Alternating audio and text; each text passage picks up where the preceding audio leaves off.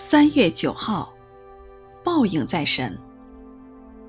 作者陈明斌。也不照着耶路巴利，就是基甸向他们所施的恩惠，厚待他的家。士师记八章三十五节。基甸拯救以色列人，他们却没有厚待他的家。亚比米勒杀尽基甸六十九个儿子，事件人。不忠不义，整个以色列没有一个支派一个人起来追讨。以色列人麻木了良心，他们所得的审判不是从邻邦敌人来的，乃是他们自相残杀。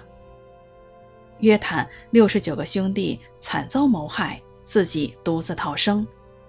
从约坦的比喻，我们可以想象到基甸的儿子们婉拒百姓立他们为王的原因了。众子都明白自己在神面前的位分，不肯停止服侍神和人，而飘摇在他人之上。神的灵感动约坦，发出对示剑人和亚比米勒诅咒的预言。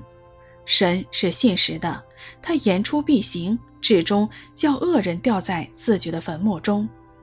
示剑人被亚比米勒的火焚烧而死，一尝基甸众子被屠杀的滋味。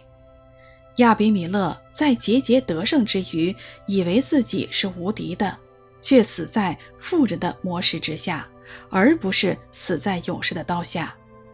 恶人越是顺利，他们的顺境反成滑地，使他们掉在沉沦之中。神是信实的，报应在神，他的审判必要临到恶人，只是迟或早的问题。也不照着耶路巴利，就是基甸向他们所施的恩惠，厚待他的家。士师记八章三十五节。